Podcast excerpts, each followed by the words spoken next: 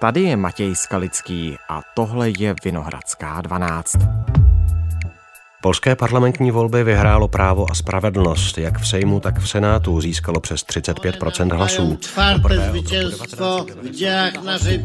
Druhá je pro Evropská občanská koalice, kterou podpořilo 30,7% voličů. Volební účast asi 74 byla v Polsku nejvyšší od pádu komunistického režimu. Šampion solitér Jaroslav Kačinsky volby vyhrál, vládu asi nesestaví. Proč zůstalo jeho právo a spravedlnost na ocet? A jak se k moci probojovala pro evropská opozice? V čem tkví to kouzlo Donalda Tuska? A jak může Polsko změnit? Tam se Katky Havlíkové, naší zpravodajky ve Varšavě.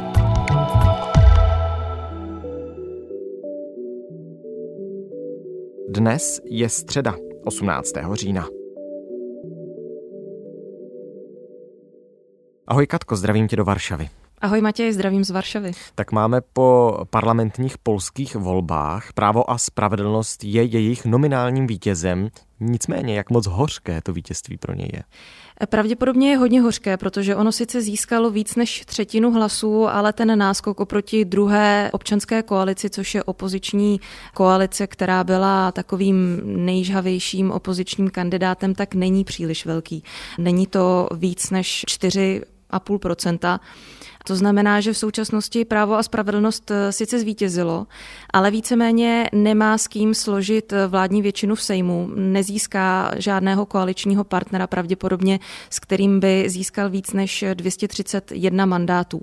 Takže je v takové situaci, kdy Vítězství je to uznatelné, je to dobrý volební výsledek, nicméně není nejlepší pro eh, tuhletu politickou stranu, která se dřív v minulosti těšila i větší než 40% podpoře ale eh, zároveň je na tom poli parlamentním teď eh, osamocená. Hmm, to znamená čistě pro formu právo a spravedlnost lehce přes 35% všech hlasů odevzdaných, občanská koalice necelých 31? 30,70. No. Hmm, to znamená, ano. že ve štábu Jaroslava Kačinského zpráva a spravedlnosti se neslavilo, byť vítězem voleb je právě on? No, oni ty eh, reakce ve štábu byly takové rozpačité. Zatímco na pódiu se oslavovalo, eh, kdy vlastně vystoupil eh, Jaroslav Kačínský a říkal, že právo a spravedlnost vyhrálo. Čtvrté zvítězstvo v dějách naší partii, čtvrté zvítězstvo tak ale bylo znát, že lidé pod tím pódiem, kteří se schromáždili v té deváté hodině eh, večerní v neděli, tedy ve chvíli, kdy se uzavíraly volební místnosti, tak eh, na ty předběžné výsledky reagovali sice s potleskem, sice jásotem. ale v té mimice byla znát taková vlažnost. A ono o tom vypovídá i to, že jakmile skončila zhruba půlhodinová tisková konference, kde právě vystoupili eh, ti nejviditelnější představitelé práva a spravedlnosti, tak eh, to sídlo práva a spravedlnosti ve Varšavě začalo poměrně rychle opouštět velké množství lidí, kteří se tam schromáždili. Vlastně do půlnoci to sídlo bylo vyklizené úplně, oni se tak eh, ven pomalu trousili, venku na ně čekali lidé, kteří už víceméně oslavovali, že právo a spravedlnost prostě po osmi letech pravděpodobně skončí. Byla to zvláštní oslava.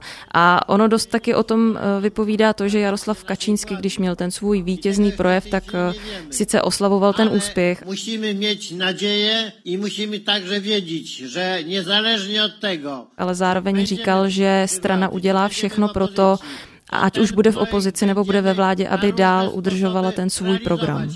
I nepozvolíme na to, by Polskę zdradzono. Mateusz Moravěcky byl taky ve štábu k vidění. Ono je to taková dvouhlavá, ta strana.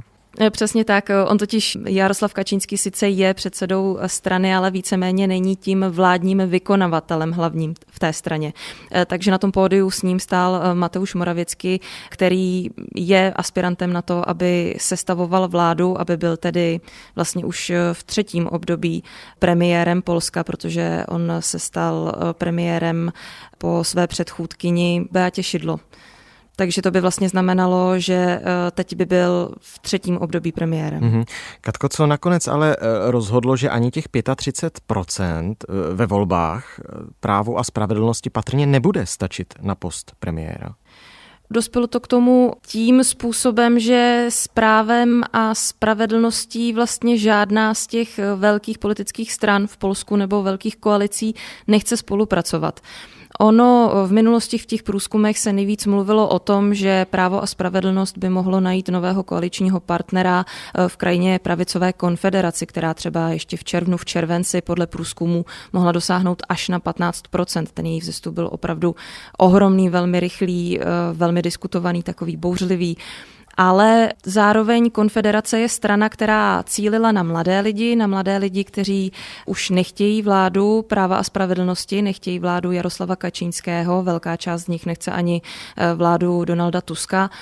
A ta strana ve svém programu od začátku deklarovala, že když bude v Sejmu, tak eh, s právem a spravedlností eh, koalici nevytvoří, tu mhm. vládnoucí.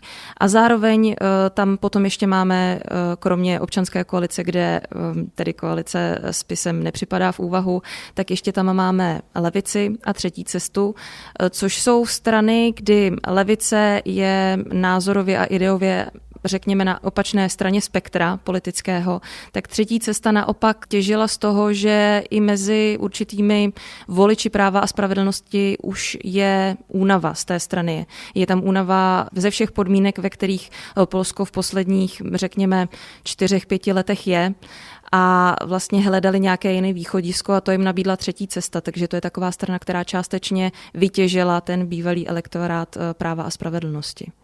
Zase jenom pro formu dodám třetí cesta 14,5%, levice 8,5%, konfederace lehce přes 7%, to je těch pět stran, eh, co by mělo zasednout v Sejmu, respektive jejich poslanci.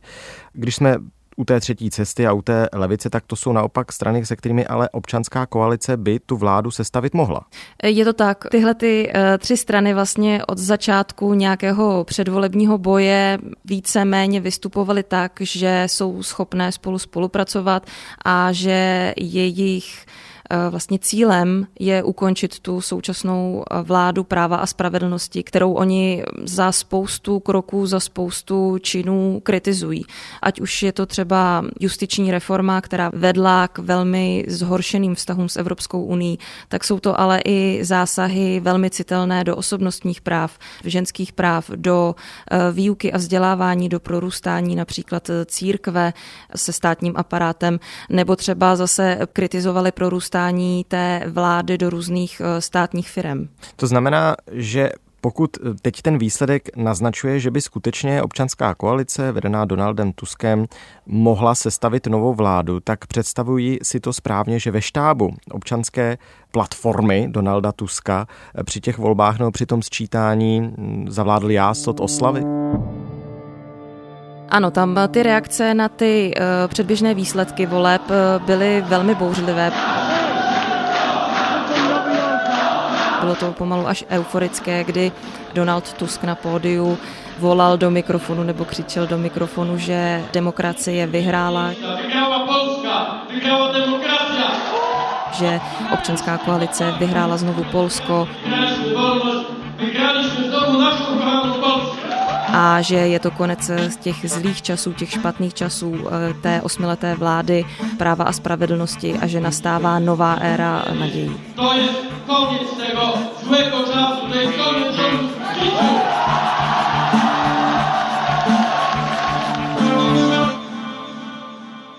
A nová éra nadějí, hm, tu si mám představit jak? Ta společnost je pořád silně rozdělená, ty výsledky voleb, ty příkopy nijak nezasypou, nijak je nezruší. Pořád tady budou lidé, kteří budou přívrženci práva a spravedlnosti a ty budou hodně citelně a nelibě nést to, že vlastně jejich vláda teď pravděpodobně čtyři roky nebude. Na druhou stranu je tady obrovské množství lidí, což dokládají ty volby, že eh, obrovské množství lidí, kteří chtěli tu volbu, kteří naopak chtěli, aby se Polsko posunulo zpátky víceméně na západ, do těch unijních struktur, aby tam převážely ty západní ideje, západní hodnoty. Já jsem třeba o tom mluvila i s jedním politologem v Polsku, s Andřejem eh, Richardem z Polské akademie věd a on mi říkal, že vlastně ty volby nejsou politické, ale jsou spíš civilizační. Že je to právě o tom, kam Poláci chtějí směřovat. Jestli eh, k Evropské unii, anebo na východ, ale s protiruskou rétorikou. A tu cestu na východ to pro něj symbolizovalo právě právo a spravedlnosti tím, jak se, eh, jak utužovalo tu svoji moc těch uplynulých osm let, takže se spíš blížilo například eh, k Orbánovu Maďarsku nebo pravděpodobně i k Ficově představě Slovenska. Takže to Polsko, polská společnost bude nadále velmi rozdělená, eh, zároveň pro opozici bude velmi složité i domluvit se na nějakém svém programu, mm-hmm. protože eh, tu opozici tvoří strany, které jsou taky různého názorového spektra. Je to tam od eh, levice přes katolíky, přes eh, agrárníky a každý má svoji představu vlády. Můžeme si to třeba ukázat na tom programu, co se týče potratových zákonů, kde občanská koalice například chce jeho zmírnění, protože v současnosti má Polsko velmi přísný zákon, co se týče přerušení těhotenství. A občanská koalice chce ten zákon zmírnit pro ženy, levice by chtěla úplné povolení umělého přerušení těhotenství. A pak tady máme lidovce z té třetí cesty a ty už veřejně deklarovali, že rozhodně nestojí o to, aby se cokoliv ohledně potratového zákona v Polsku měnilo. Takže to dohadování se v následných čtyřech letech i dohadování se, co se týče sestavení koalice, bude pravděpodobně velmi složité a zase to lidé v Polsku budou dál vnívat. Možná to i bude prohlubovat nějakou jejich frustraci z té politické situace v Polsku. Mm-hmm.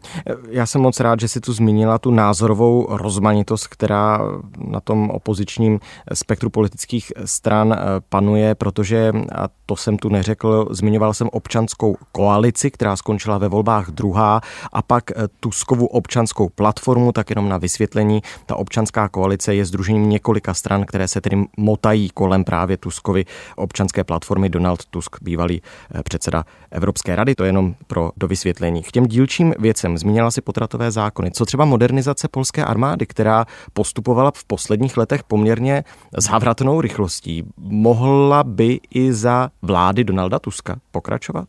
Ona bude určitě pokračovat, protože Polsko zkrátka má tu východní hranici Evropské unie a zároveň NATO. Musí tu hranici nějakým způsobem zabezpečovat. Zároveň velmi vnímá hrozbu té ruské války na Ukrajině, vnímá Rusko jako agresora, zároveň má velmi špatné diplomatické vztahy s Běloruskem, se kterým sdílí dlouhou hranici, na které od roku 2021 eh, trvá eh, migrační krize a zároveň modernizace a rozvoj armády má mezi obyvateli v Polsku ohromnou podporu. Pokud by eh, občanská koalice zastavila eh, tu modernizaci nebo ty rozvojové plány, tak by to jedině uškodilo a myslím si, že nejen na domácí scéně, ale na té mezinárodní, protože Polsko je v rámci Severoatlantické aliance na to opravdu velmi silným hráčem, velmi důležitým od loňského roku.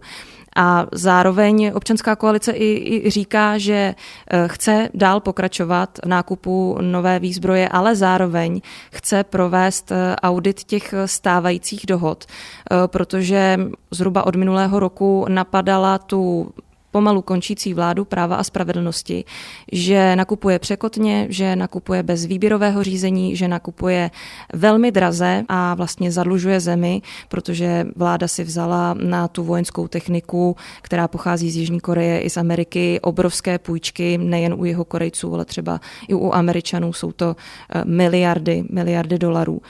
Takže z toho důvodu chce vlastně překontrolovat všechny ty tendry, jestli proběhly tak, jak měly, jestli tam náhodou nebyly nějaké finanční úniky hmm. a chce představit do 100 dní, pokud by tedy získala vládu, pokud by mohla vládnout, tak chce do 100 dní představit svoji vlastní vizi, jak by armáda dál v té modernizaci měla pokračovat.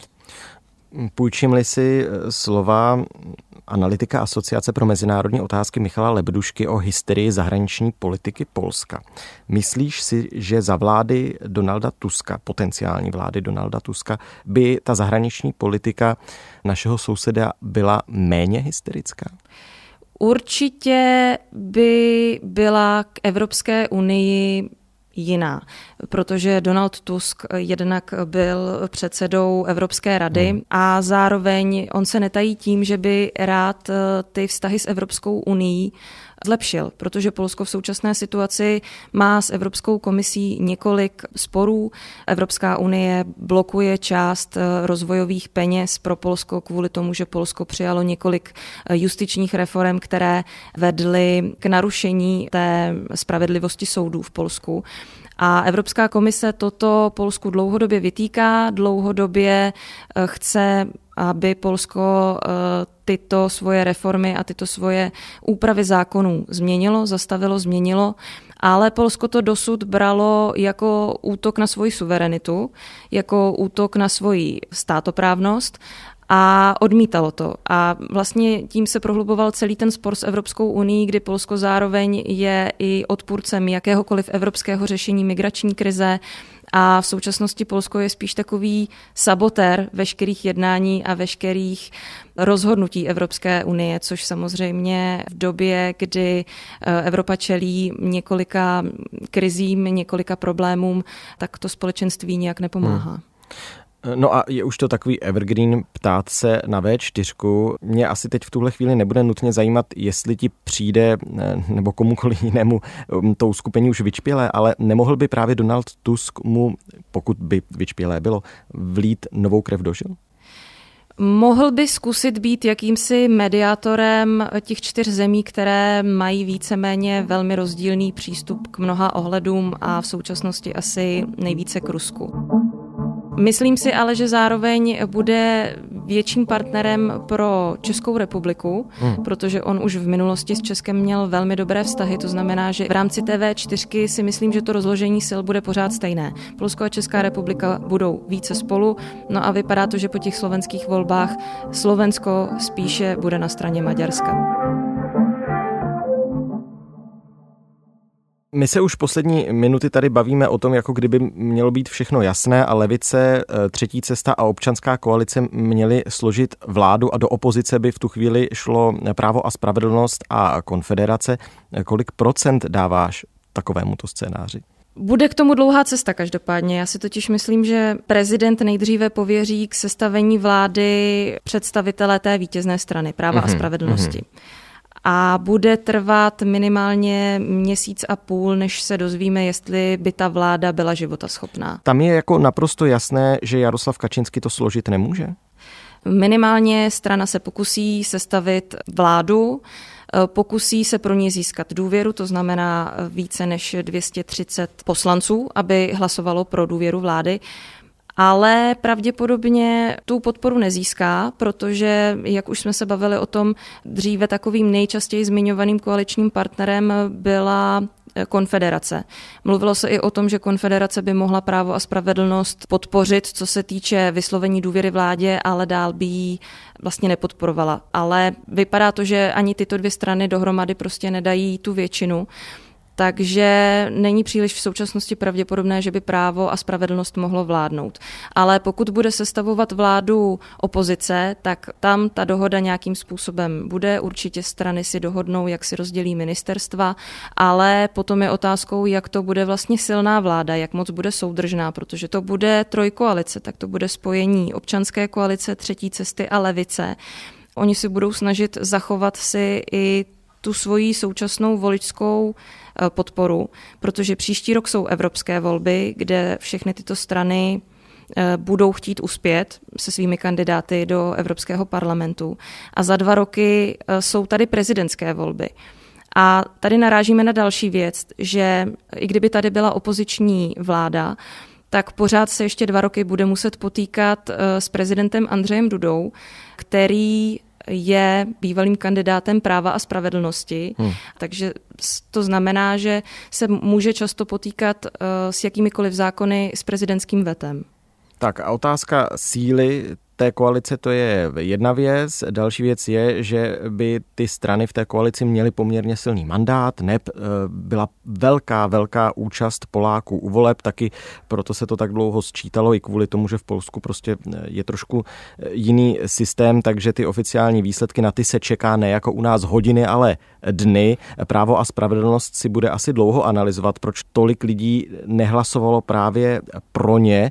Zda to nakonec bylo tou vyhrocenou kampaní, zda to bylo možná málo přislíbenými sociálními dary, tak jak jsme si zvykli v těch posledních volbách, kdy jim to samozřejmě stačilo i letos to stačilo na vítězství, ale eh, jak už jsme řekli na začátku, je to vítězství hořké. Mě zajímá ještě jediná důležitá věc, totiž jak složité podle tebe pokud se složí vláda kolem Donalda Tuska a jeho občanské platformy, respektive koalice, jak složité to předávání moci bude, protože právo a spravedlnost vládlo 8 let, je určitě hluboce zakořeněné nejenom v politických strukturách Polska, ale i třeba eh, ve strukturách mediálních, tak eh, myslíš si, že tam můžou nastat nějaké problémy? No to předávání bude určitě třeskuté. Co se týče těch samotných úřadů, jako je Senát a Sejm, tam ne, tam všechno určují zákony, ale ty si správně řekl, že ta vláda právo a spravedlnost těch 8 let prorůstala do ostatních těch sfér řízení státu. E, skoro všechny státní podniky dnes jsou ovládané někým spisu. E, vzniklo zároveň u těch státních podniků několik takových nevládních agentur a nadací, které jsou také ovládané lidmi napojenými na právo a spravedlnost. Zároveň média, veřejnoprávní média, ta jsou ve své podstatě úplně ovládaná tou vládní stranou. Takže současnou. můžeme mluvit o tom, že jsou spíše státní. Ano, přesně tak. Ono se i tady říká, že například televize TVP, to je ta hlavní televize tady, tak že ona je provládní, ne-li eh, prostranická. Hmm. A co tak lze sledovat, tak uh, už například první den po volbách uh, na televizi TVP ubylo té kritiky ve směru k opozici ale samozřejmě eh, všechny ty opoziční strany deklarovaly, že tohleto období chtějí ukončit, že chtějí všechny ty, eh, řekněme, trafikanty, kteří tam byli nastrčení, takže je chce od té moci dostat. Zároveň ale eh, například třetí cesta a levice říkají, že zároveň nechtějí, aby ty úřady obsadili lidé blízcí zase občanské koalici, protože vlastně to by bylo od jednoho extrému k druhému extrému. To by se vlastně akorát přelila síla, ale všechno by ve své podstatě zůstávalo dál. No vypadá to, že Polsko stojí před mnoha výzvami. Já bych řekla, že ano, protože byly to opravdu velmi důležité volby. Ukazuje to právě i ta obrovská volební účast, která byla největší od roku 1989. Tak jo, tak já moc díky, že jsme to mohli společně probrat. Já moc děkuju a přeju hezký den. Tohle už je všechno z Vinohradské 12, z pravodajského podcastu Českého rozhlasu. Dnes s Katkou Havlíkovou, naší spravodajkou ve Varšavě, probírali jsme povolební výsledky i to, jak asi bude nová polská vláda vypadat a co to pro Polsko znamená. I rozhlas.cz to je adresa, kde najdete všechny Vinohradské 12 pěkně na jednom místě, včetně textových přepisů, takže nás můžete nejen poslouchat, ale i číst. Pokud máte raději to první, tak si zapište desátou dopolední do vašich kalendářů. Každý všední den jsme totiž po zprávách na Českém rozhlase Plus. Naslyšenou zítra.